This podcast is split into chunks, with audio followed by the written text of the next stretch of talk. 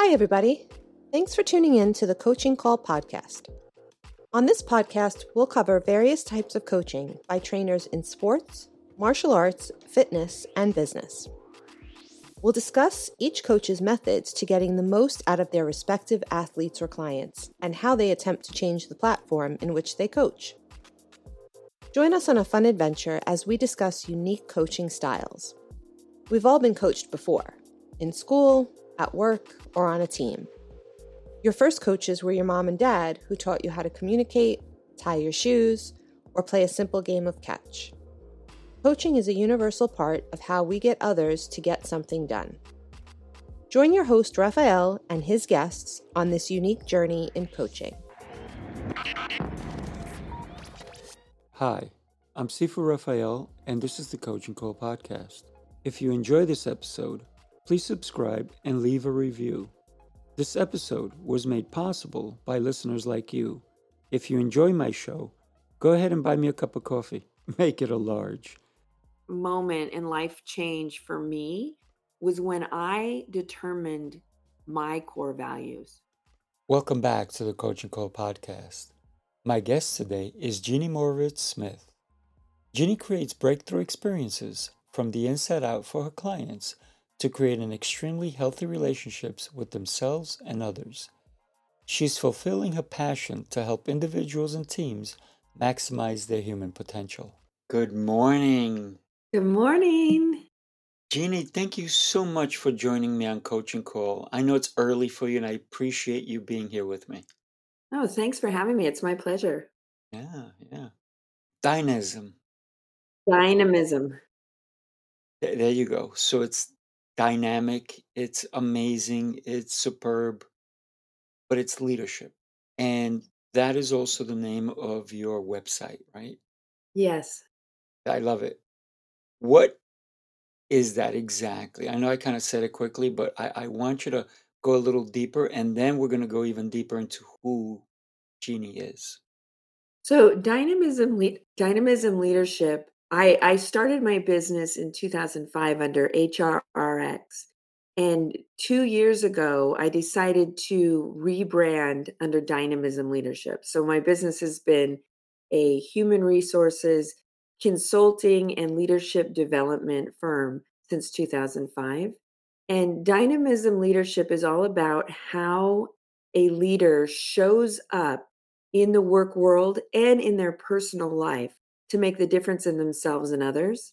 So we have a variety we have a variety of different programs. Very cool. Very cool. You know, one thing that we all know that not everybody is a dynamic leader. They need to become it, right? When you realized your potential, your strengths, and your weaknesses, because we all have them, right? We're not just strong a thousand percent. We do have some weaknesses. We have certain things about us. What would you say? Let's go back to your childhood. I really want, really want to go deeper. Who motivated you? At what age would you say six, seven, eight, ten? That you saw as like, wow, that's pretty cool, or something, a moment in time, even when you were later, later on in your years, maybe as your teenager. Who do you think really, if you look back, that really stands out for you? So that's a, that's a really great question. And there I'm as you were once you asked the question, I started thinking of the variety of people in my life who impacted me.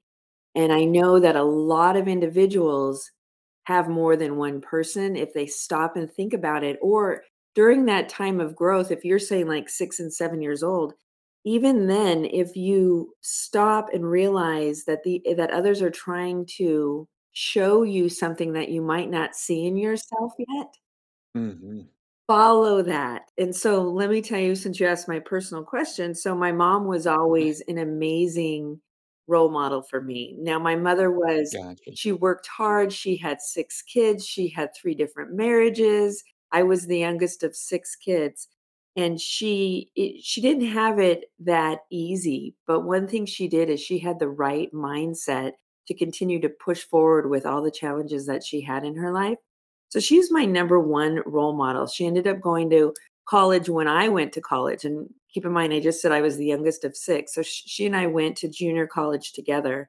and she got a um, a degree and ended up being a teacher, which was fantastic at the LA City Unified School District. So Mm. my mom was there, but also for me, and and back up too, my mom would always tell me, "You can be anything you set your your mind to. You can be you you can do anything. Like, there isn't something that you should feel like isn't you're not strong enough for, mentally or physically. Like, you can figure out a way to do it." And so I she planted that seed and continually watered it for me, I think my entire life, and I just lost her last February. Ah, sorry to hear that. Thank you. Uh, that was one of the hardest things because of the way that the relationship that she and I I had and the advice, the wise advice she gave me year after year after year. But looking back, so again, I mentioned youngest of 6, not that not my mom was a teacher. We all know sadly teachers don't make enough money. They don't make the money that they deserve. Agree a 1000%. Yeah, they they deserve triple, if not quadruple what they what they their earnings are. So, Mhm. my mom couldn't promise me a college education because she couldn't af Mm. pay for it. Little did we and she also wasn't one to take out credit. So her the loan system, the student loan system wasn't even an option for her because uh, for me, because that's not how she lived. She lived cash cash gr cash gal, right?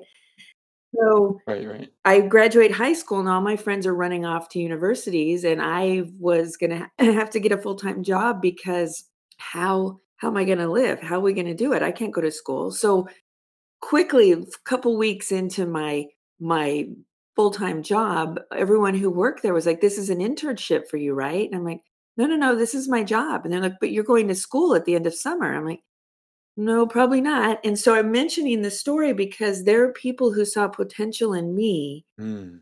and they were like, "You you" there was they didn't even know me at the end of, you know, the beginning of summer.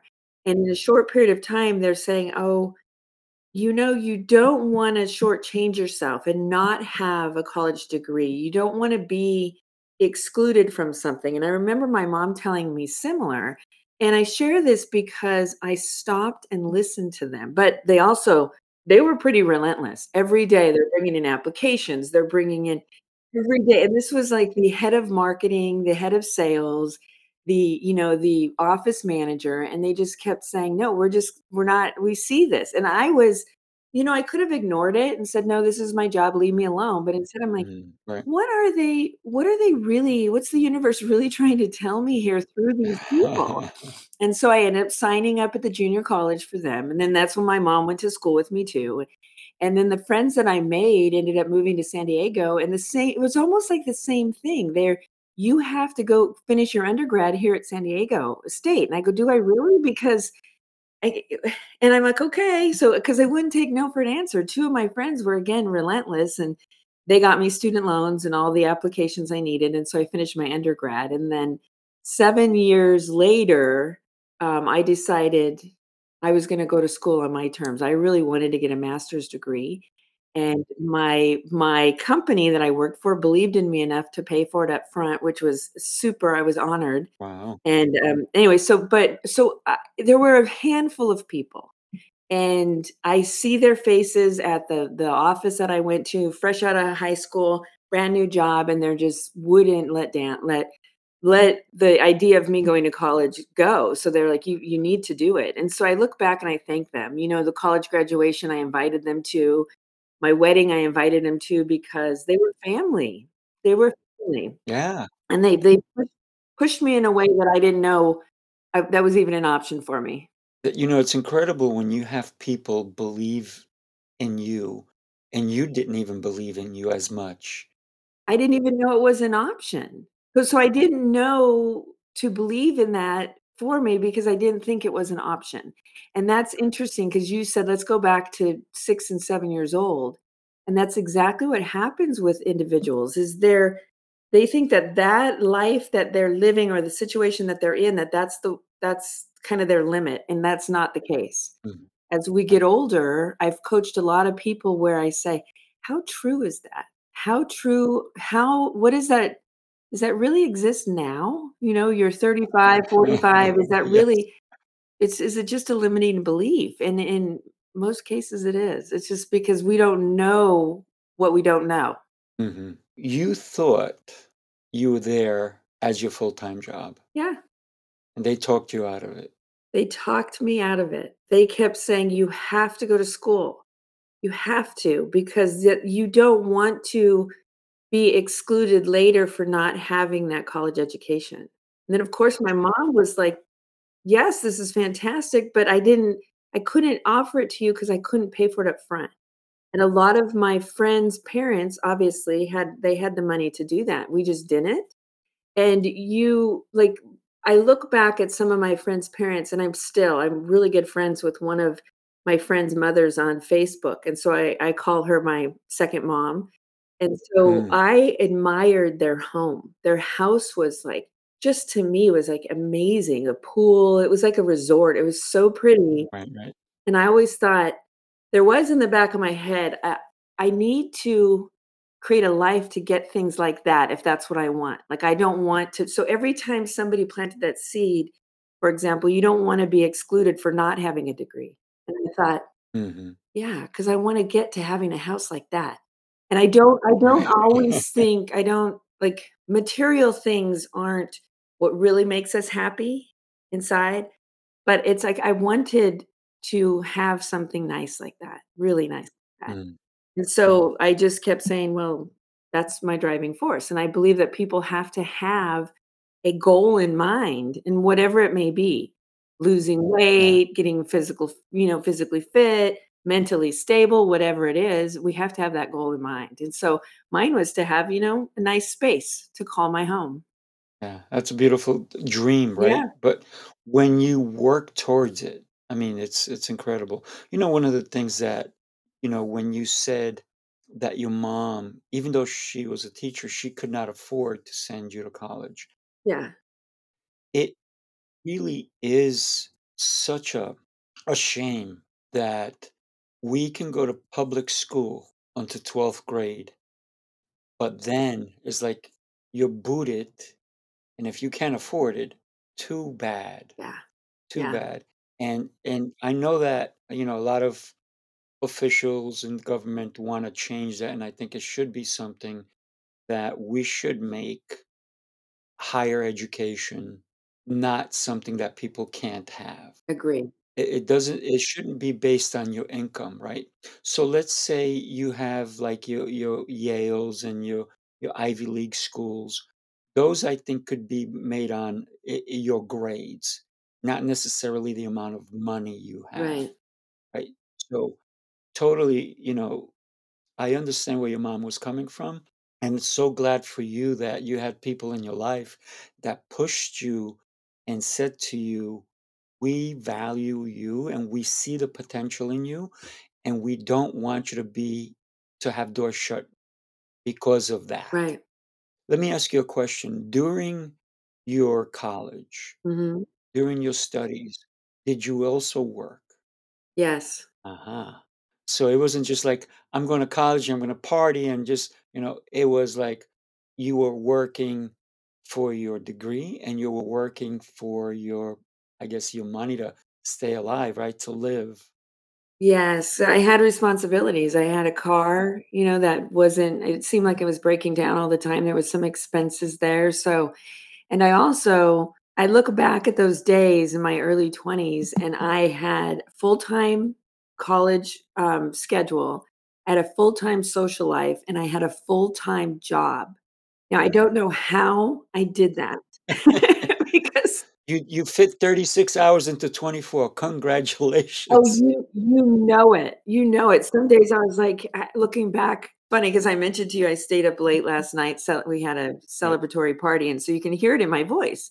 You know, I did get Mm. sleep, but it you can hear it. I don't know how I did it. So I did I did all 3. I made sure that I experienced the college life, Mm. but I also had this full-time job that I didn't let down, especially that one when I started the ju I could only start the junior college because that's what my I could afford. I couldn't let them down because they're the ones who encouraged me to go. Mm. So I had to show them my appreciation for them valuing me. Ah. Yeah. That's beautiful, and the fact that you stay in touch with them too, right? And they came to your wedding. They they saw your success, Yes. Right? Not only did they push you towards your success, but they saw it and you you made them part of your life. I, I got to tell you, that's a beautiful, beautiful story. And unfortunately, not many people are lucky like you were to have the right people in your life to impact you in that way. We have so many young people nowadays who don't have people like that. I mean, think about a kid living in the slums or where is gang infested and all these different things where they don't have someone speaking into their ear and saying, you know, we see potential in you. Meanwhile, the ones that see potential in them as gang leaders, right? They're like, "Ah, we can we can use them to to carry these these guns or this this drugs somewhere or do this or do that." If you think about gangs, and I, I don't want to take it off subject, but they really have some infrastructure, don't they? Oh, they do. They do. Yeah, so I you know, I mentioned I grew up in Los Angeles, right? So Oh, there you go. we can talk red and blue, and I can I'm just gonna say I'm wearing red for Christmas. That's the only reason why I'm wearing the red scarf. yes, But the beautiful. reds and blues, I'm not even gonna say the names of the the gangs, but they were it was so intense. And to your Mm, point about them recruiting, and I talk about this a lot, and I just got the chills thinking about it. They recruit those who don't feel a connection or have somebody who believes in them and says, "You know what? You have a lot to offer." And it's so it's just a few words, but nobody has ever said that to them. So let's let's go hmm back to my mom saying, "Honey, you can be anything you set your mind to. If there's a will, there's a way." And she used to tell me, "If you wanna be the first female president, you can." Now, I don't want that job ever. I'm just gonna tell you I'm not gonna take that, but I, um they don't they don't have anyone who believes in them and who encourages them and actually holds them accountable to making some different decisions, and so then these these gang recruiters come in, and then they have somebody who they feel this connection with and this sense of love from, Although it can be there's a lot of hatred in the gangs, right? And so hmm it's heartbreaking to me that that continues, and I have this horrible feeling it's getting worse and worse right now. It is. when you think about they prey on, on the people who don't feel like they belong, there's nothing else to do. Uh, I might as well, right? They're lonely, they feel disconnect, and here's somebody who hmm they like me, they want me to be included in their their event or what Yes, have you. It's it's heartbreaking. it totally is. And and you know, I, I see that in, in your title there, you put connection strategist because it's the connections that we make, right? It's the people that we have. And you know that because it was the people who you went to work with And there was those connections that changed the trajectory of your life, right? Because if they didn't speak into you, where would you be today? I probably would have had that full-time job just plugging away 8 to 5, Monday through Friday, and not that that's a bad thing. Not at all. I I just even way back when, I would I thought it was really strange that, "Good morning, how was your weekend?" every Monday morning, and then every Mm, Friday at 5 have a great weekend. And I thought, this is so crazy that you come here 5 days in a row, you get 2 days off. It's the same hamster wheel. And for me, when I started realizing that that was challenging for me, like we would go, we'd park in the same parking spot, we'd meet the same people in the coffee coffee cart area. And I knew I I knew somewhere deep down inside that that wasn't for me to have that routine every single day, month after month, year after year. So when I started my own business in 2005, it was really for the flexibility and the ability to create my own schedule and work whenever I wanted. So that was the key to me. But so so where would I be? It's really hard to say because you as as our life. I in decade after decade, we take so many different paths I I'm not Mhm. sure where I would what I would be doing, where I would be. Um, I don't even know if I would be in San Diego. I might still be in Los Angeles. But then when I say that, I think about the the times that when I listen to myself, I desired other living other places, going somewhere different, traveling and all that. So I don't know if I'd still be in LA. I don't know. It's hard to s But, you know, when I talk about, um, where would you be, o obviously, nobody can tell, right? Because Yeah. which path you take determines your outcome, right? Yep. Determines where you wind up, right? Because if a path is you know, if it's to the left or to the right, if you go to the right, that's where you're gonna wind up on the right side, or if you go to the left, you're gonna wind up on the left side. Neither one of them is necessarily wrong. It's just the path you took. Right. And and there's riches on both ends. There really are. It's it's if you learn how to determine what those riches are. You know, and I'm not talking about people who are exclusively super rich or exclusively super poor, because I've seen and met and and talked to everyone who's been at both extremes. I I've sat down with billionaires, I've sat down with people who are homeless, and they still have joy no matter what. Yeah. But it's it's what you make of it on a daily basis. So, Jeannie, you decided to open up your own business, and a lot of people make the mistake thinking that they're gonna go their own business because they don't wanna work for the Oh, man or the woman, yeah. right? And in reality, they don't realize what they're really doing is because when you work your own business, you now have every hat on, right? So a lot of people go blindly into that. They don't realize that, "Oh, wow, I need to now know know advertising, I need to know how to do sales, I need to how to answer the phone properly, I need how to do all these different things." And so a lot of people don't necessarily find that. A and even people who are in the business and they work for someone else, unless they've seen how every little aspect of that business works, and they try to replicate it without implementing all of those things, they're gonna be at a loss, aren't they? It's very challenging, and a lot of people ask me, like, "How why did you go out on your own? How have you been how can you sustain this for January is gonna be 18 years." And Mm, congratulations. Thank you, and it's I tell them it's not easy. I mean, the very first reality check for me was when I didn't get that direct deposit every other Friday. Yes. So all of a sudden, I'm like, "What happened to my bank account? I didn't get that X amount in there that I was accustomed to." And so that was like, "Okay, you gotta get over that." You have to work to invoice, right, to in order to get paid. You don't Mhm. just go to work and do your job. So it's and then you you have like you said, you have to be the advertiser, you have to be the sales and marketing, you have to be the finance, and so and you have to be IT. So you Mhm. learn and it's exhausting. It can be exhausting. And and one thing that I tell people now, early on, you should decide what your zone of genius is, and you do that. Mhm. And if you're you don't so there's things in my business that I like to do, and I wonder why I like to do them because it's not really where I should be spending my time, but they're kind of Mm. fun tasks for me. And I actually Right. I don't know if there's a lot of listeners who feel the same way. I love to check things off boxes because I check the boxes off because I feel the sense of achievement. Mhm.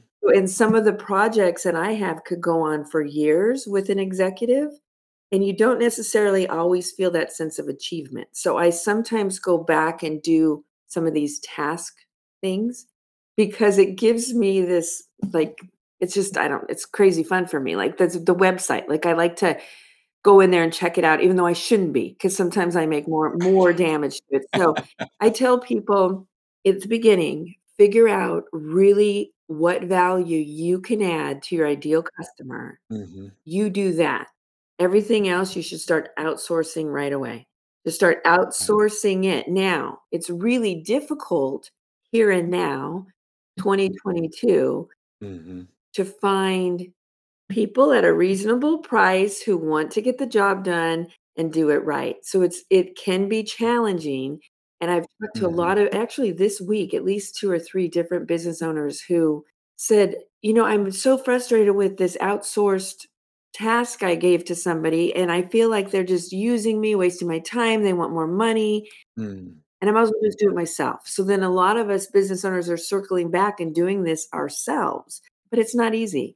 And so to your point of being all those things in a business, yes, people should definitely consider that before going out on your own. And I know a lot of people who left work world, the corporate world in 2020, 2021, 2022 to start their own business. And my my, um, prediction is that by in a year and a half from now, so we'll be in 2024, most of those people will be returning to the workspace, the mm. work corporate work, having a W-2 job because it's not as easy as they think it is. Yeah, yeah. Not I totally agree with you. I I think when when I was in I started working when I was 10 years old, Oh my goodness. so I know work ethic. I I was cleaning a bingo hall, then I was doing I was selling shish kebabs, I was selling flags at the parades, I was doing My goodness. whatever. J and, you know, I I learned how to deal with people, how to talk to people, even how to sell at 10 years old. I was selling people. I was people like I was at a Puerto Rican Day f uh, event, and I was selling Puerto Rican Day flags, and I would say, "Hey," you know, somebody walking by, "Hey, you don't have a flag. You need a flag." And people are like, "You're right." And, you know, the man that hired me when I was 10 years old, he saw that potential, but then he also saw something else. He said, "Who's not gonna buy a flag from a little kid?" Yes. So he was a smart man. Yes. But hey, listen, at 10 years old, when I worked those days, I was getting either 80 or $100 a day, and it was like 6 6 hours, and for a little kid, that's tons of That's money. tons of And money. yeah, and I've always understood that I can make money no matter where I go. And so I I I left the corporate world, wow, in 90 92. and I, I've been running my own because I'm an entrepreneur, so I have several businesses. But for every one of them, you're right. There are certain things that you just, it's that feeling that comes over you, that satisfaction of, of doing, wow, I, I enjoy it. And I know that I can have somebody do it. So sometimes it's letting go, right? And saying, you know, I can do it, but what if I hired Mary or hired John and had them, even if they're not good at it, maybe I have to teach it to them Mhm. and teach it the way I want my business to run. But I give them free rein, let them make mistakes as long as they're not costing me too much money. And they're going to help build my business so that therefore, if I'm just doing it myself, I can only go this high. Yeah. But if I get the help and I make sure that they're doing it the right way, I don't want to micromanage because then I won't be, why hire them if I'm micromanaging? But if I can give them some free rein and they can do it and they're going to make mistakes and that's okay, I can be okay with that. Then my business from going from here is going to skyrocket and it's going to double, triple. One of the people that worked for me said just this morning, you know, your business is amazing from what it was last year. Nice. And I'm like, "Yeah, I know." Like, "Why are you not happy?" I said, "It's not that I'm not happy. It's that it's not that I want more, but I want to impact more." So for me right now, I I I just hired somebody and I talked to them last uh, 2 days ago and they, and they're very excited to start. But I and then I said, "You know, I need to hire another person." And then so they're like, "Why are you going to hire another person?" I said, "So I don't have to do certain parts of this job that I do." because I want to give someone else a chance to grow, Mhm. to become better. So for me, it's always like, how can I impact? How can I make a difference, not only in my life, but in the life of those people around me, in, in my clients' life, in my customers, in, in my community, right? So I know that w- one of the things that you do is you help coaches, you, uh, well, coaches, or uh, I should say, people who are leaders, right? and you help them through the coaching that you do, which is leadership coaching. But you help them to understand so much more to really work on their mindset. I think one of the biggest challenges that you probably face is helping someone achieve that mindset of more. Tell me your thoughts on that. I will, but before I do, I love what you said about tra you may have to train new people. You allow them to make mistakes because that's how we learn, Mhm. and you give someone else a chance. That is huge, and that's it looking back, like, when I first was encouraged to conti to continue my education, those people that I worked with didn't have to take the time to get applications for universities. They didn't have to take their time to help me, but what did it do? It made us feel like we're connected. We became they got to know me, we're connected, they're helping me out. It's that it's that reward that's not money doesn't give you that reward. And so I think Yeah. that's you're saying you want to impact more people, you want to give someone a chance, 100%. And I think for leaders and organizations, they need to realize that you don't just this has happened so many times. They, they've hired someone and I said, "Well, did you communicate your expectations?" Well, no, they should know by now. If they have this Ah, yeah, right. degree and this degree and this years of experience, they should know how to do it. No, they don't. And you anybody, even at the VP level, a VP of sales is coming in. You need to share with them the expectations in the organization, what's what they can expect from you and what you should expect Mhm. from their that you're gonna expect from them. You have to communicate, communicate, communicate constantly, constantly, and that's the thing they just don't. And so that goes back to the training and making the mistakes. And if you if if a leader functions as a coach, they literally communicate what the end result looks like, their vision of it, Mhm. and here's how I've done it in the past, but it doesn't necessarily mean we have to do it that way. So you encourage somebody to use their own brain and the reason why you hired them. So there's no micromanaging, you're empowering them to do their job. And then you poke holes in the process and just peer in and see how it's going. And before that mistake becomes so valuable that you can't recover from it because if if somebody if you don't if you're not checking on them and their mistake costs the company so much money then of course you can't afford to do that so your job as a coach leader is to determine where to intercept the problem before it gets completely out of hand Yeah, without a doubt. I mean, one one of the things that a lot of people, when they first start and you said it doesn't matter the level. Listen, if I want somebody to come and take over my job entirely, Mhm. right? And and I said that to somebody. I said, "Oh, so you're trying to clone yourself?" That's they said, "It's impossible." I said, "You're right. You're unique." Said, "But they need to be able to come in and have the same, if anything, even do better than you did." That's the kind of cloning I want. I want somebody eh, all my employees know that I want them to do better than me. And a lot of times, they no matter how many times I'll say it, they still come to me and ask me for, "How do you want this done?" I'm like, "Once it's done, show it to me." "No, no, but you're not gonna like it." "How do you know I'm not gonna like it?" "You first have to do it. I believe in you. This Mm. is why I'm giving you free rein, right? I have to believe in you. I don't believe in you. Why are you here? Right? If you don't believe in you, why are you here? I said, listen, we need to have this relationship where I I want you to be exceptional every day when you come in. Don't think this is a job because if it's a job to you, you won't grow. I said, if you think this is your career, this is a chance. If if you want to take over the company, then you have to be exceptional. And I want you to be able to take over the company because guess what? Or I want you to buy me out because I want to open up another place. I want to do this. I want to have multiples. But if you're not thinking that way, then how valuable are you to me? You're replaceable. I, I want you to come in here and say, I'm not replaceable.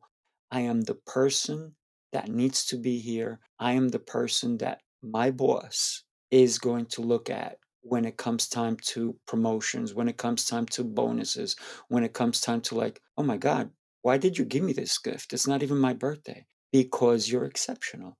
So w- when I do that with someone, they're a little bit taken back because when they work for somebody else, they're not treated that Right. way. They're treated like a number. Go to HR, they're going to give you your number. That's it. Totally, Right. totally. So, No, I love that, and that's that is the key to success right there. mhm, Take the time to connect with your staff, and the only way to build that connection is to ask them questions about themselves. Where do you wanna be in a couple years? Where do you what are you challenged with? What do you need from me? I tell my clients, "Have you asked them what they need from you?" "Well, why would I do that? I don't have time to help another person."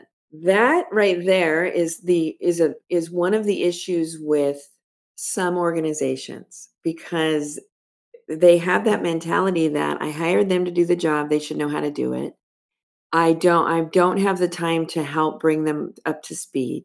But the reality is that's your job. That's what you should be doing. And like with you, you're saying, I want you to be able to replace me. And that whole that right there, that mentality, so many people are I'm just going to throw it out there. They appear to be very insecure because mhm, they don't give they don't tell the whole story.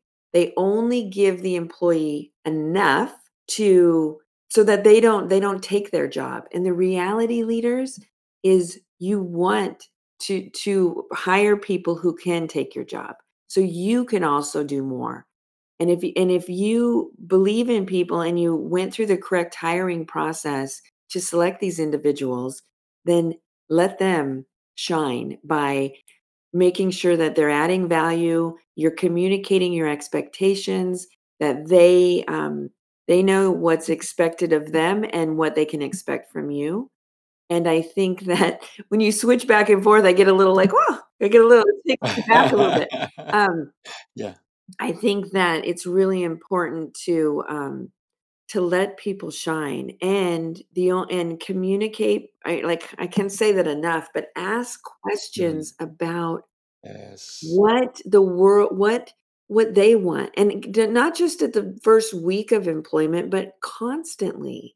I I I ex I want my clients to have one-on-one meetings with their employees on a regular basis. If you can do it once a week, fantastic. You can do it once a week in 30 minutes, that's amazing, and I understand some people have a staff of 20, and that's almost like that's too much time. But when you allocate a specific amount of time each week for the individual, they actually save up their requests of you for their time and they're super efficient. And so that's one little thing that I help my clients with is like if you're not having one-on-ones, I think then in your well, I have an open door policy. Yeah, but then they're coming and going all day long and which is great, but you're getting distracted and you it's really hard like this is a great example because when you switch to full screen i get like wait now i'm not talking to you where'd your face go and i get look what happens to the mind like all of a sudden i'm like i lost my train of thought again that's exactly what happens when people come into your office and you might be writing a speech or you might be designing a new product or you're in the flow of creativity. You forgot to close your door. You have this open door policy, and here everybody's coming in. Mm, So that's one thing that as a leader, know your boundaries. And it's okay to say, okay, but it's okay to create boundaries for yourself so you can get what you need to get done. The next step is making sure that you those that you lead know what that is. Because there's so many times, well, why do I need to tell them? I'm the boss. Well, no, you do have to tell them because now you're leaving them wondering. And this has been like my whole career, three decades in HR mm. don't understand why you didn't tell them that. Why didn't what what was we well, because some people can't handle that much information. "Mm, I bet you they can. I bet you they can. Because guess what? They're adults, they're educated adults, they're experienced experienced adults. You hired them because you thought they were in the top 10%, top 20%. Of course they can handle it. And this is what happens. This is from inside HR. If you do not communicate what's going on, they create their own what's going on. And it is so much less productive, so much worse than what reality is. So Without a doubt. and I do know that there's times where you can't tell them tomorrow morning we're having a layoff. You just can't. Mm. But so there's certain things you can't communicate, but for the most part, you can communicate a lot of information and you'll be surprised at what they bring to you. If you say, look, team of 30, we're in this situation. We didn't get the Christmas sales that we thought, the r- numbers aren't up.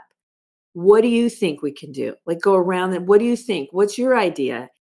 Get everyone's input, and you'd be surprised at how, as a team, when you're connected, when those staff members feel that they're adding value and that you value them, you'd be surprised at what they'll do for you.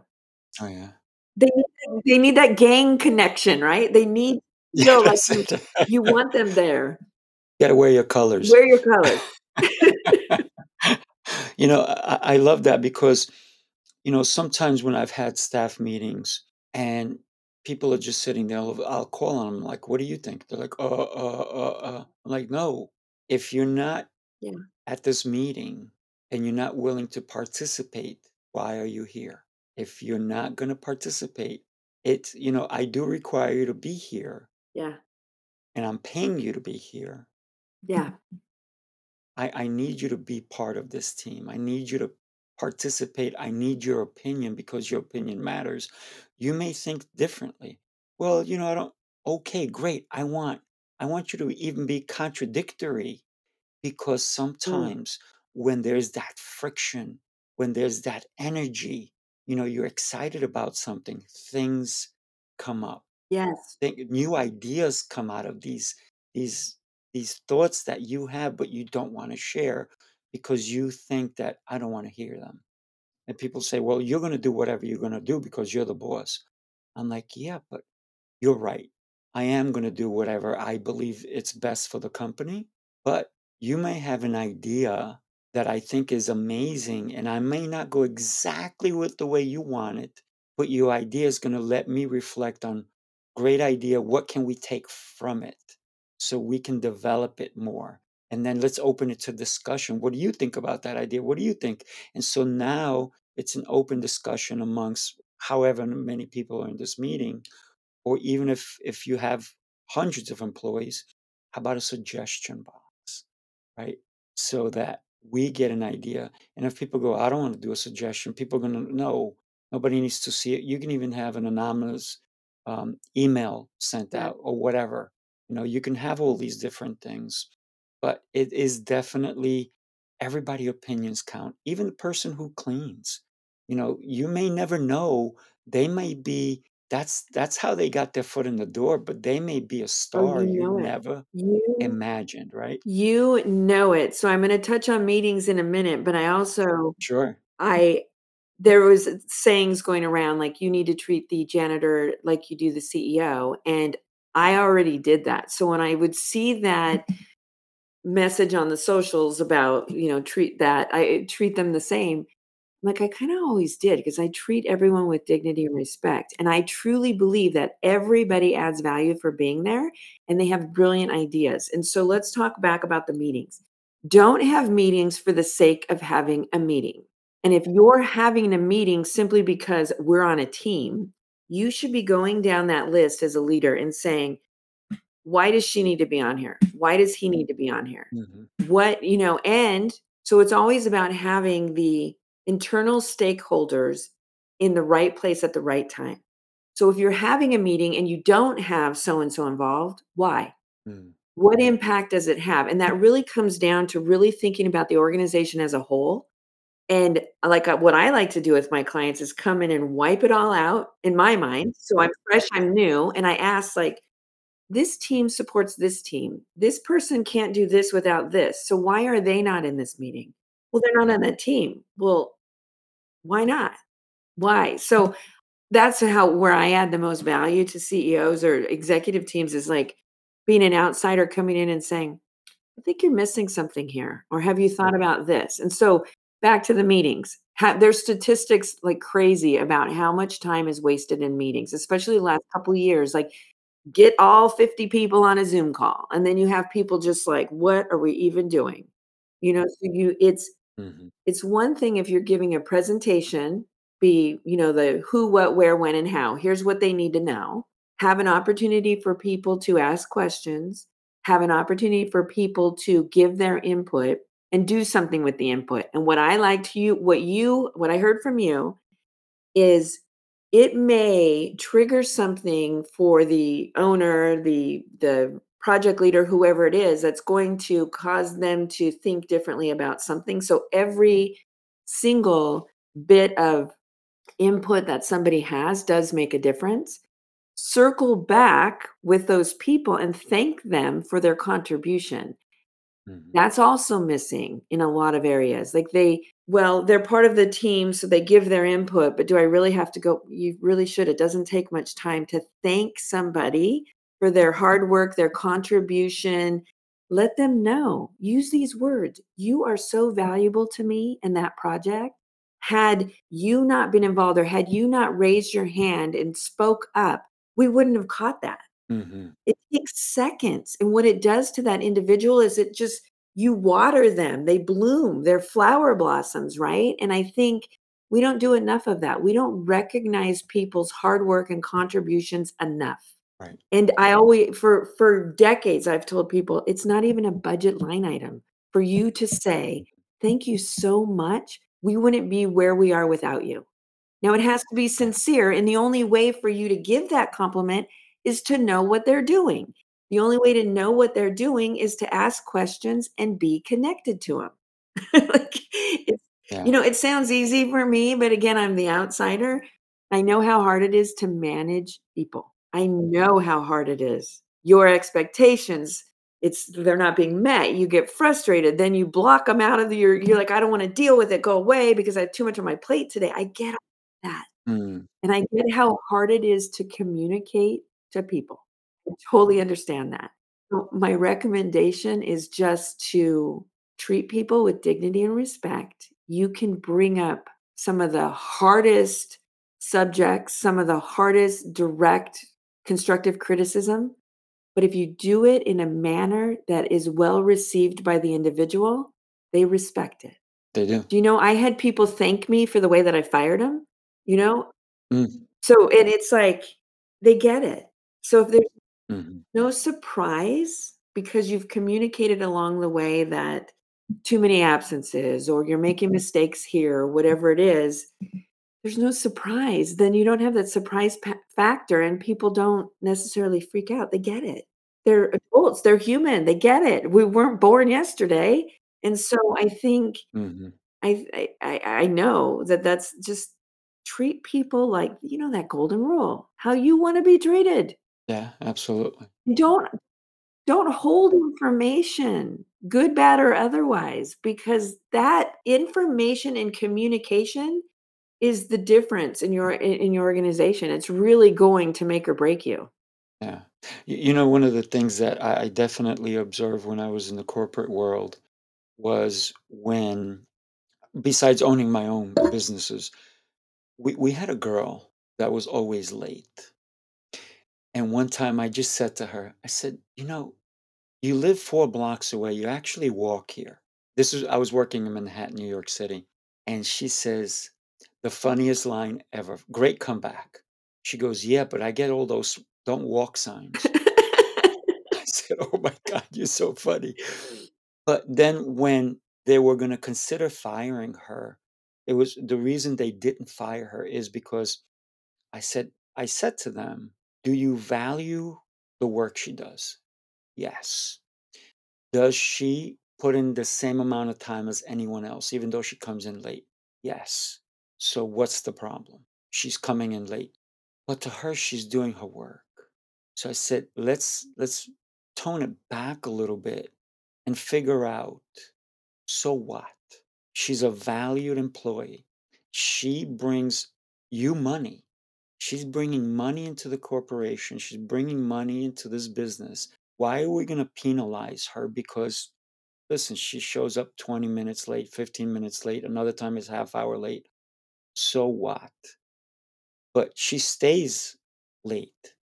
She makes up her time. She never tries to leave early. She's doing her due diligence. Yes, so she's a late person. Maybe she was born late. We don't know.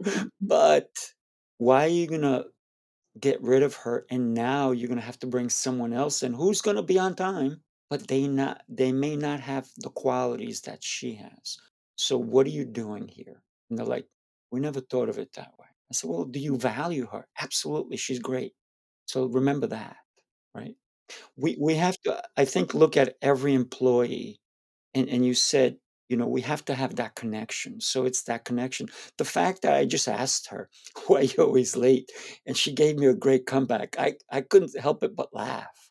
You know, it, it was a great comeback. You Yeah, what I was gonna say is, especially now when we have these newbies entering the work world, those who are just, you know, they're in their 20s, hmm they want to and and you if you were to ask them in the interview, what does your ideal day look like? Your ideal work schedule look like? And they may say, well, one day if I'm walking past, you know, this coffee shop and I happen to see somebody, I want to stop in and and ha- have coffee with them because I haven't seen them in a while. So I want to be able to do that. But if I come in an hour later, I'm going to stay an hour later. I'm going to get my job done to your point. So they actually, if you asked a lot of them now, they want that flexibility. And that's why a lot of people are going out on their own because they think that they can do that, to have that flexibility on their own. And they can. mm To a point. But if you want to retain these folks, accommodate their needs, right? And I that we there was always this attendance thing, like, oh, they're absent too much, they're they're late. I would ask the question, are they holding up a process, a team, a creation of something by being 20 minutes late and she was hitting the no walk sign? Is there something being not getting done because she's late? Then you focus on that because maybe, maybe the company can say, we're not going to have it at the meeting at eight, we're going to have it at 10. Now, I don't believe the whole organization should change because somebody potentially was born late and is always late. You have to right. you have to look at the end you have to look at all the needs, including the individual, and hmm determine what makes the most sense. So, yes, if they're one of your top performers and they're adding value and you you're really getting you you trust that they're getting that job done, then what difference does it make as to when they're showing up? And look at now, this day and age, everybody's working from all around the world. And and and they took that opportunity in the last 2 years to, you know what, I don't need to live in New York City. I don't need to live in LA. I can go live in an island that has good internet and still get my job done. And that's the beauty. That is so like I remember back in the in 20, I guess you call the 20s, right? No, the 20, 2000 E's. What are Yeah, yeah, yeah. 2000, right? is it like what do they call that? Because you call, like, the '80s, the '90s, what was 2000? I guess that's it. That's it. We always have this conversation every time it comes up. There was a lot of engineers who were starting to work remote, and there were full there were full organizations being created across the globe with remote employees. hmm And I thought, well, HR needs to be I need to be able to do that too. Oh, And they would say, well, you need to be here with the employees, FaceTime. They need to see you. Like, do they though? mm, Because now look at 2022. Look at just Google HR jobs. They're all remote. They're all virtual. And you can be anywhere. So it's it's really the value you add to your point. And organizations need to be more flexible uh, with the needs of the individual. And they would be surprised how dedicated those staff are if you accommodate them.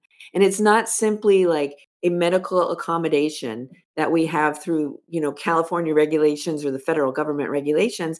It's about what that individual needs. hmm You can never know unless you ask them. That's right. That's right. And I know a lot of leaders are afraid to ask. You know why? Because they're afraid they're going to get some answer that they can't can't Can't handle. but more than not, it is something s pretty simple that people don't ask for too much. They don't they really don't. It it's, uh it was companies even before Zoom really came out, uh, you know, to be a a top provider, I guess, for these type of meetings. I mean, like, I used to use Zoom in the beginning. I still use Zoom, right? I one of my businesses is martial arts business, and I I still teach classes Oh, to my individuals, but there's people who log on, and I have anywhere from four-year-olds who log on, and their parents are doing class with us, and I have people in their 50s and 60s log on, and they're doing classes with us because maybe they're too far, or they just don't wanna leave the yeah. house, or they're not feeling well that day, but they still wanna get that workout in. Yeah, that's great.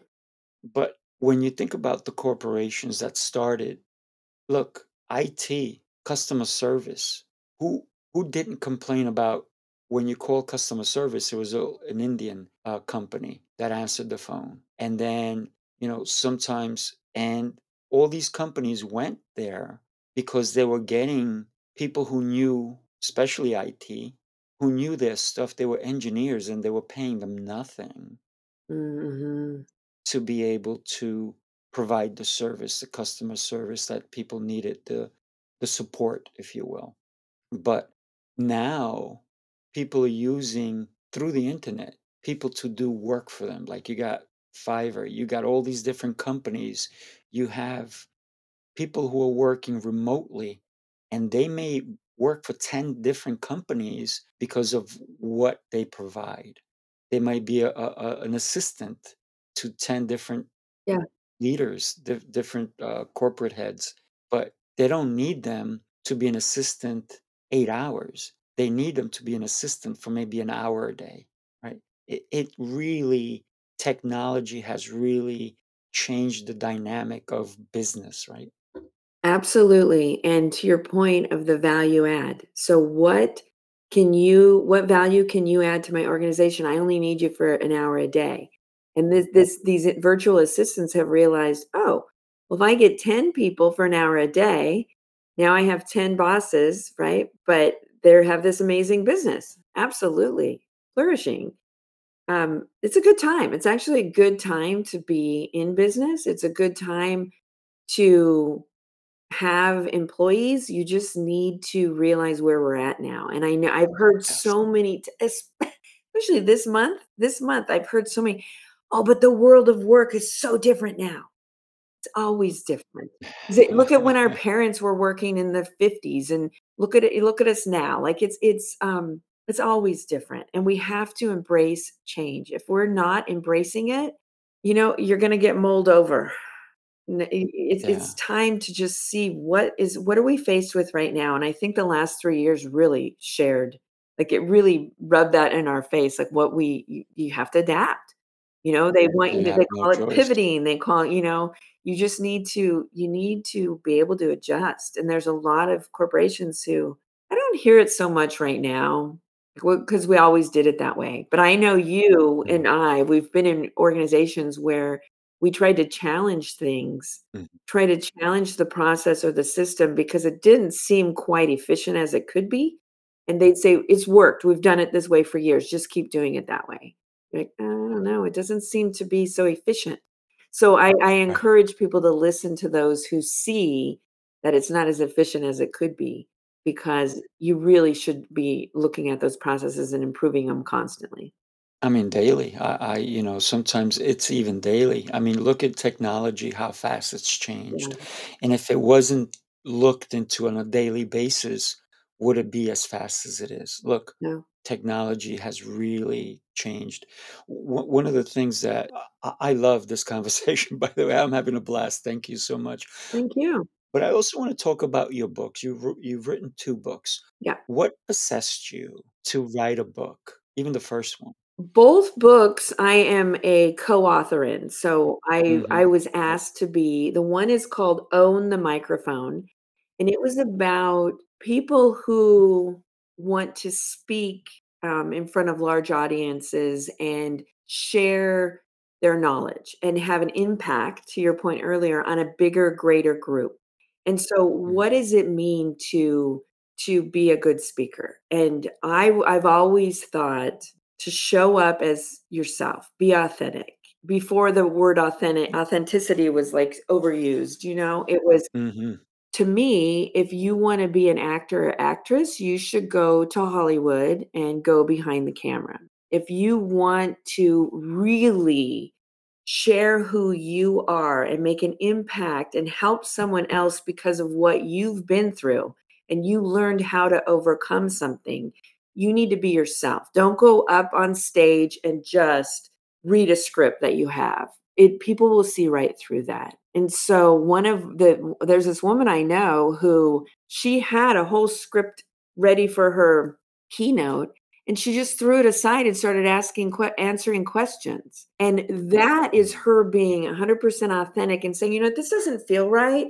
What do you want to know, guys? What do you want to know from me? Ask a question and I'll answer it." Kind of like these type of interviews that they have that we have now is and that was amazing. So anyway, that book is about just showing up authentically, speaking your truth, being who you are. Don't try to be something you're not or compare yourself to other people. Be you because you have such amazing gifts to share. So that's my chapter in that one. The second one is called Success Codes, and it is secrets to success we weren't taught in school. And so my my chapter is on um, very very similar about um, there were five areas. Let me I'll just pull it up real quick since you asked about it. Um, Of course. I see you have bo you have little markings in that book. That's. I great. I write all. I do, I have stuff everywhere. I do the same. So with in in in leadership, a lot of people there's a lot of characters characteristics of of good leaders, right? But I Mhm. feel that there are 5 areas that if a leader is really strong in these 5 areas, they will they will stand out as a strong leader. And the first one we already Mhm. mentioned is change. You have to be able to accept it, embrace it, and and help others through that process. That is so important. Absolutely. Trust. Trust was my second topic in this chapter, and trust building a culture of trust is really the the key to a successful business. If people don't trust their direct supervisor or manager, that's the reason they leave. Mhm. And they have to feel like you trust them. And so you can't micromanage. You can't ask them a million questions constantly about, are you sure you're doing it right? But you're not doing it my way because you're not trusting that they know what they're doing. They're not they're not Mhm. feeling like they belong there if you don't trust them to get their job done. And it takes time to get to know people. It can't happen overnight. And if you really wanna retain people long term, you and you have to continually spend quality time getting to know them regu on a regular basis because things change. And, you know, when you know your staff, you can say, "You know, Jeannie, do you have a minute? You you don't seem like yourself. Is everything okay?" Mm. And a lot of people don't do that. They're like, "I don't know, they seemed off." But it you you really you wanna have that relationship where you see that something's going on. And, you know, HR people would say, "Well, you don't need to know what's going on in their personal life." Agree. I don't need to know all the details. I just need to know, are you okay? Is there anything I can do or the organization can do to help you through this process? Do you need a day off? Do you need a week off? You know, what do you need from me? That's what leaders should be asking. So the second one is trust communication. We've talked about that. I can I can talk for days about communication We can both. Yes. about communication and how lack of is so detrimental. We have 2 ears and 1 mouth for a reason. Ask empowering questions and sit back and listen. Truly listen. It is a skill that not everybody has, and it takes time to build. If you are living 100% present in the moment, all you can do is listen. And if you're really listening to not only what's being said, but what's not being said, now you're getting deeper with the individual, right? We've already we've Of course. we've already talked about sharing what's happening with the organization because then they can give their their valuable input that may make or break where the organization's going. So it's okay to say, you know, we didn't make a revenue goal. We didn't but what do you guys what do you what should we do? Come let's to come together as a team. People want to feel like they're part of a team. Back to the whole gang thing. Mhm. We should be creating gangs within these organizations. Yes. Um, it's kind of the same thing, the tribe, the culture, it's all the same thing, and it really comes that's why I put connection strategist in my title now because it comes down to that. How do do I feel like I belong? Do I feel like I'm Mm. heard, right? Do I feel like my concerns are addressed? Otherwise, there's a huge disconnect. So, being the last 2 in this chapter of this book is being resilient and emotional intelligence, and that we could talk about that till the days come Ooh, for days. Oh, yeah. we do training at at Dynamism Leadership, we have training on those all of these topics, you know, um, leading as a coach, tru um, creating a culture of trust, emotional intelligence, I have a whole course on that that can be customized to any client, whatever their needs are. We could do a one-hour seminar, we could do a whole day, know, depending on what the organization's needs are. So, I usually come in, figure out quickly, do an assessment, figure out where I think things might be could use some improvement, and then we co-create different programs for the organizations. That's awesome, and everybody they can get your books on your website, right? Yes. There's a connect there's a link to, um, Amazon to the books Mm. on on the website. And I just put the website on on the on on the screen also. Okay. Would you mind saying it and then just break it down Sure, sure. as far as spelling it so everybody who's listening on the audio part can get it? Perfect. because I want people to go because listen, even before you do that, you know, everything that we've been speaking about, obviously, you're very well versed on every subject that we talked about.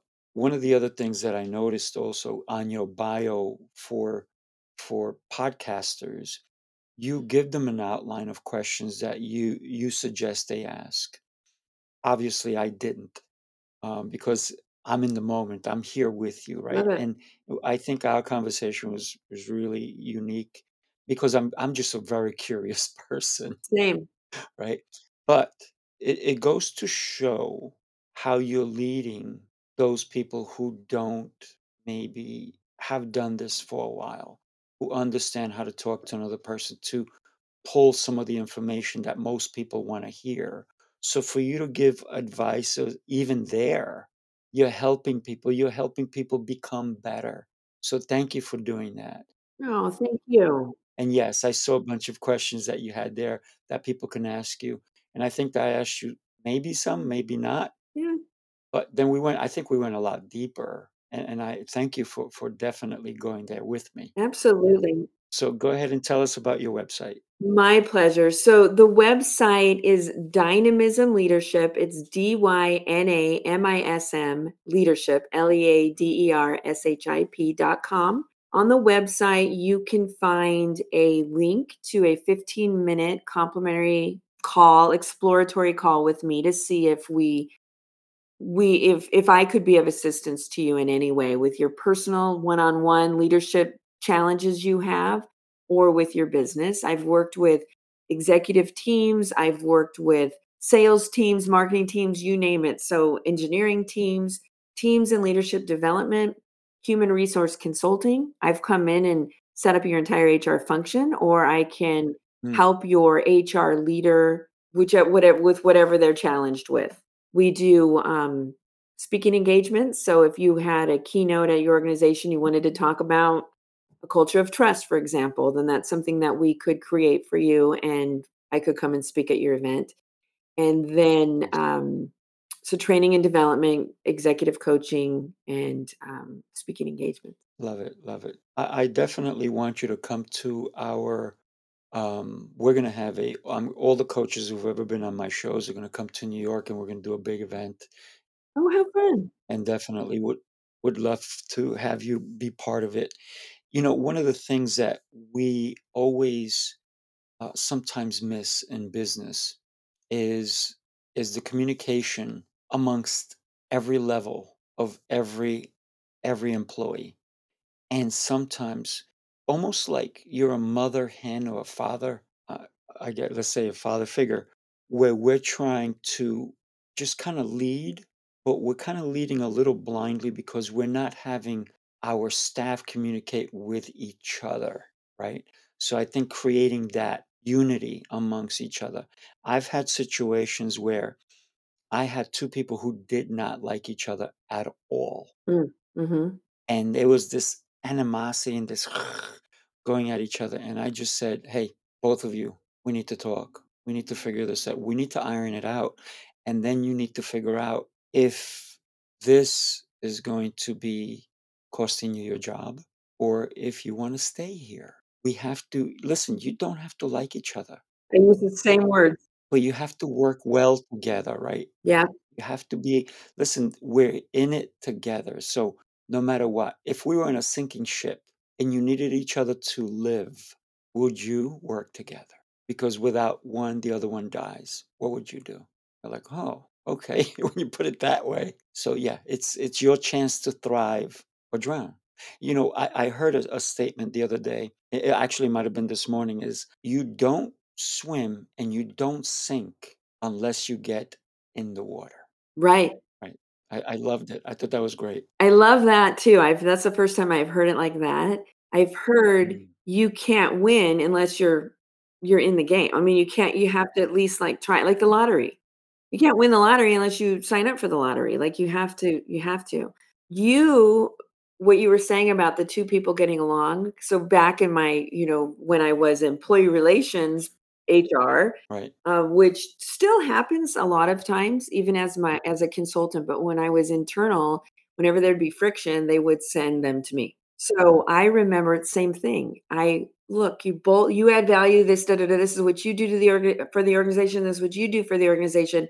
You two seem to not get along. So the three of us sat in a room. I said the same thing. You don't have to love each other. You don't even have to like each other.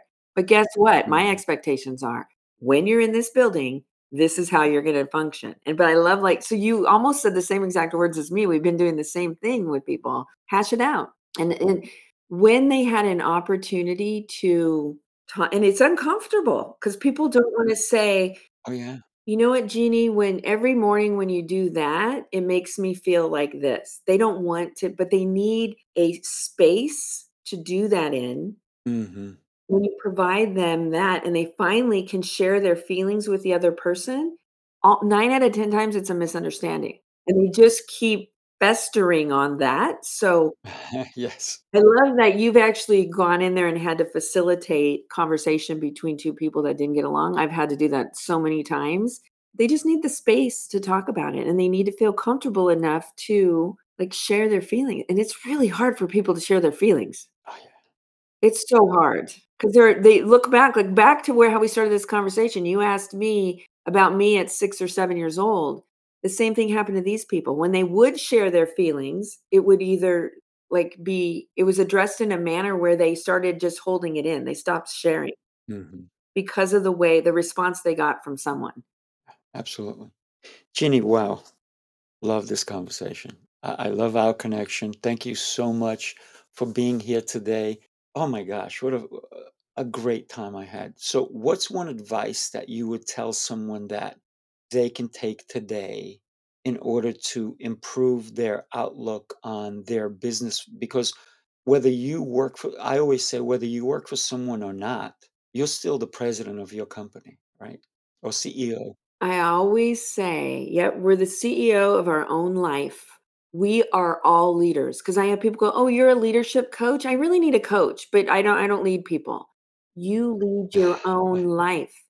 And guess what? You lead the life of your friends, you lead the life of the your kids' coach or whatever you we're all leaders. You're the CEO of your own life. My biggest piece of advice and I think the biggest moment in life change for me was when I determined my core values. Mm, And I really am, was able to pinpoint here's the top three. Why is that? imp- Why are these things important to me? And does it, what happens when they're compromised or supported? And it, it was life changing for me because it, it actually made me realize oh, that's why I get ticked or I get I, what ticks me off and what makes me tick is because of my core values and who I am. So my number one advice, connect with yourself. Learn who you are at the core. That's when you can start being a leader and a strong leader to other people until you know who you are. And then share who you are with others. Don't be afraid to share that. And so, you know, that that was hard for me because I I always wanted to be strong and show this strong and guess what? We're human. So I started sharing that, you know, the last 3 years were really challenging for me. Really Mm. challenging. I have lost so many loved ones, so many family members, and then the the last was I lost my dog last month. Oh my gosh. Sorry. And she was my constant through all the I lost my sister, I like like, family members, dear friends, Mm. combination of aging out, COVID, and Right. cancer, and it's, um it was a hard time for me, but I was still showing my, you know, strong my strong self to people, my scissor sizzle reel, like, it's so great, but you know what? Inside and this is what's really important, and I'm sharing this right now because it just is percolating. Of course. We need to check on our strong friends because those strong friends hide when they're mm. weak. Yes. And I've never said it like that ever until just now, and I just got the chills, but Mm. it's been a hard couple years for me, and I am determined to go into with, like, you know what? I it's I embrace my feelings more than I ever have. I understand now for the first time in my life what depression feels like, and I feel like the universe had me go in some of these directions so that I can relate to more people, so that I can have a bigger Mm. impact on more people because I get it. Depression, Yeah. grief, anxiety, sadness, Mm. hardcore. Those are hardcore It is very. feelings. Mhm. If any of the listeners had any of one of those 4, it's challenging. If you're experiencing what I did over the last couple years with all 4 of those things, grief is I never even knew I mean, I I lost my father decades ago to a drunk driver, and that was hard, Mm. but so many deaths in a three-year period, grief is just compounding, and it it's I 100% believe in therapy, group therapy, group coaching, connect with people who are going through what you're going through. Yeah. And I used to say, "You know what, Jeannie, put her big girl panties on, you can handle this." You know what, you can't. You No, it's tough. do this alone. You need connection with other people. I signed myself up for every grief group coaching program that would take me, and I went and I Good for you. hung out with and you know what? It's it's healing me. It's healing my heart, it's healing my mind, and I'm all about sharing that. You know what? We're all human. Life is a challenge. It is. So, I know that was a long-winded answer. I No, you know, Jeannie, I gotta tell you, you're a beautiful soul, and I can see it. You know, you you you come with your heart, and and I love that. And you you you're speaking volumes right now because there there's been a couple of people who did take their own lives. One of them I knew personally, um, not too long ago, and he was a celebrity. And it it it is so hard when you look at somebody, and you said it, go talk to the strong people because they hide it the best. When you looked at this person, super energetic, super supportive of other people, would do anything Mm, for anyone, would make and cheer people up. And there was this darkness inside of him that made him take his own yeah, life, which is so sad so because there are help groups out there that we should all be able to go to. When you're in your darkest moment, you need to remember that even in the dark room, a door can be open and light can come in. yes, So look for that. There are people, listen, you may be in a scenario where there's people who are like tramping down on you and hurting you. Find another room, find another place. There are people there with lots of love who are there to help and support. So yeah, please, you know, before you even do the the ultimate, which is the wrong thing to do, is to take your life. No matter how hard things get, you are an amazing. And I said, you know, you you said before how people are are being judged, and it's a, but I I like the word unique because that makes you. There's no one like you, right. and you are totally unique, and you need to be here with us. That's anyone who's listening. I agree. Definitely find the groups. They're out there. Look for an outreach. Talk to a friend And guess what?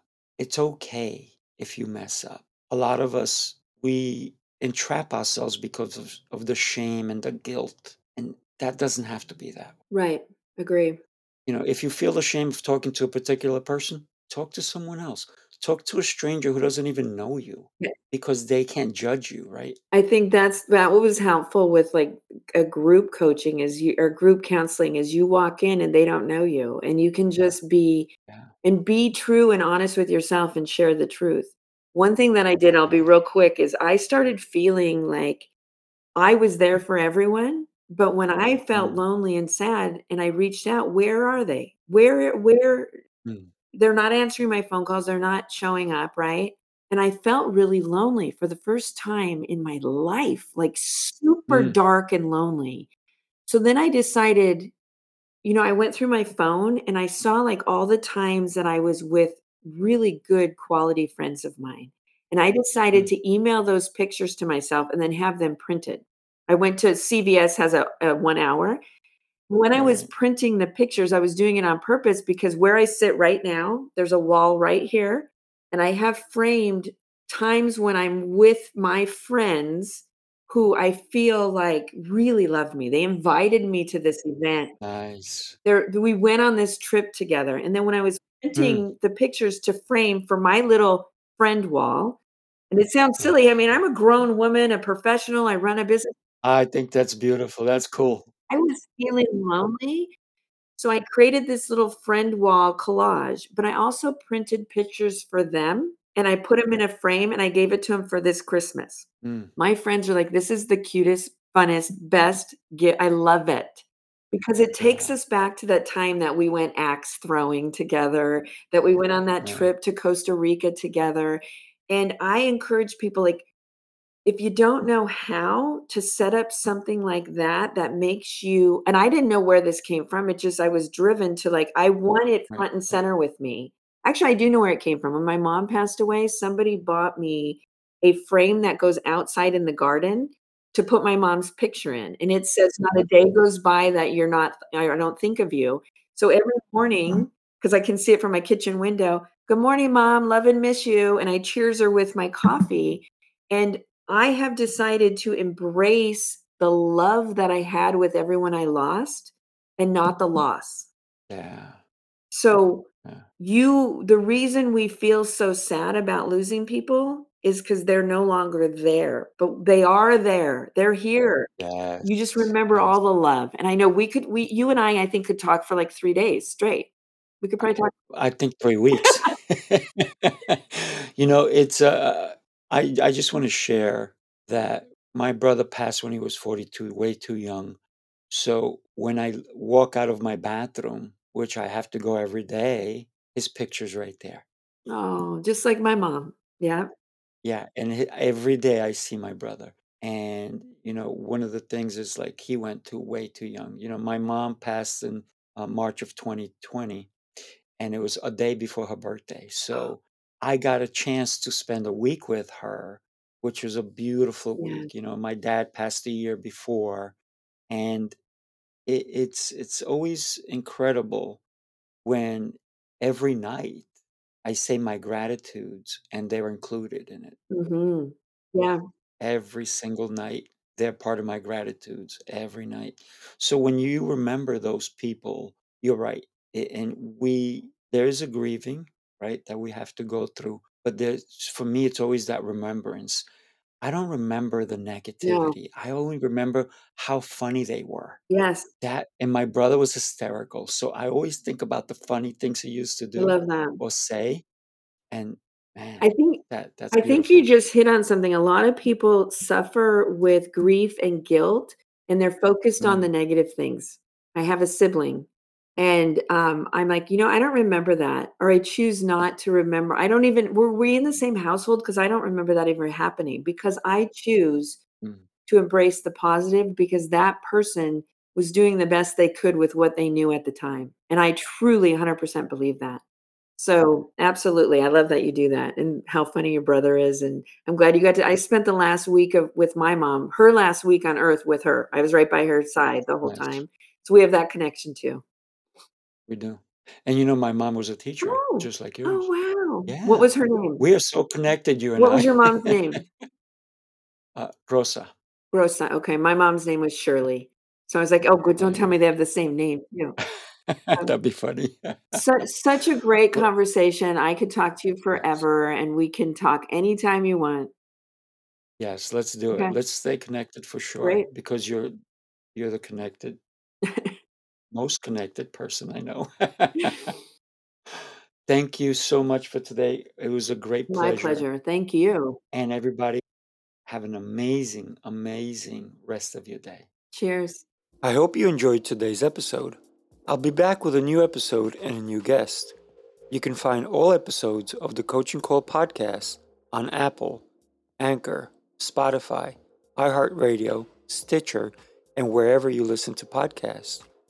I ask that you please leave me an honest review. This episode was made possible by listeners like you. If you enjoyed this episode, go ahead and buy me a cup of coffee. Make it a large.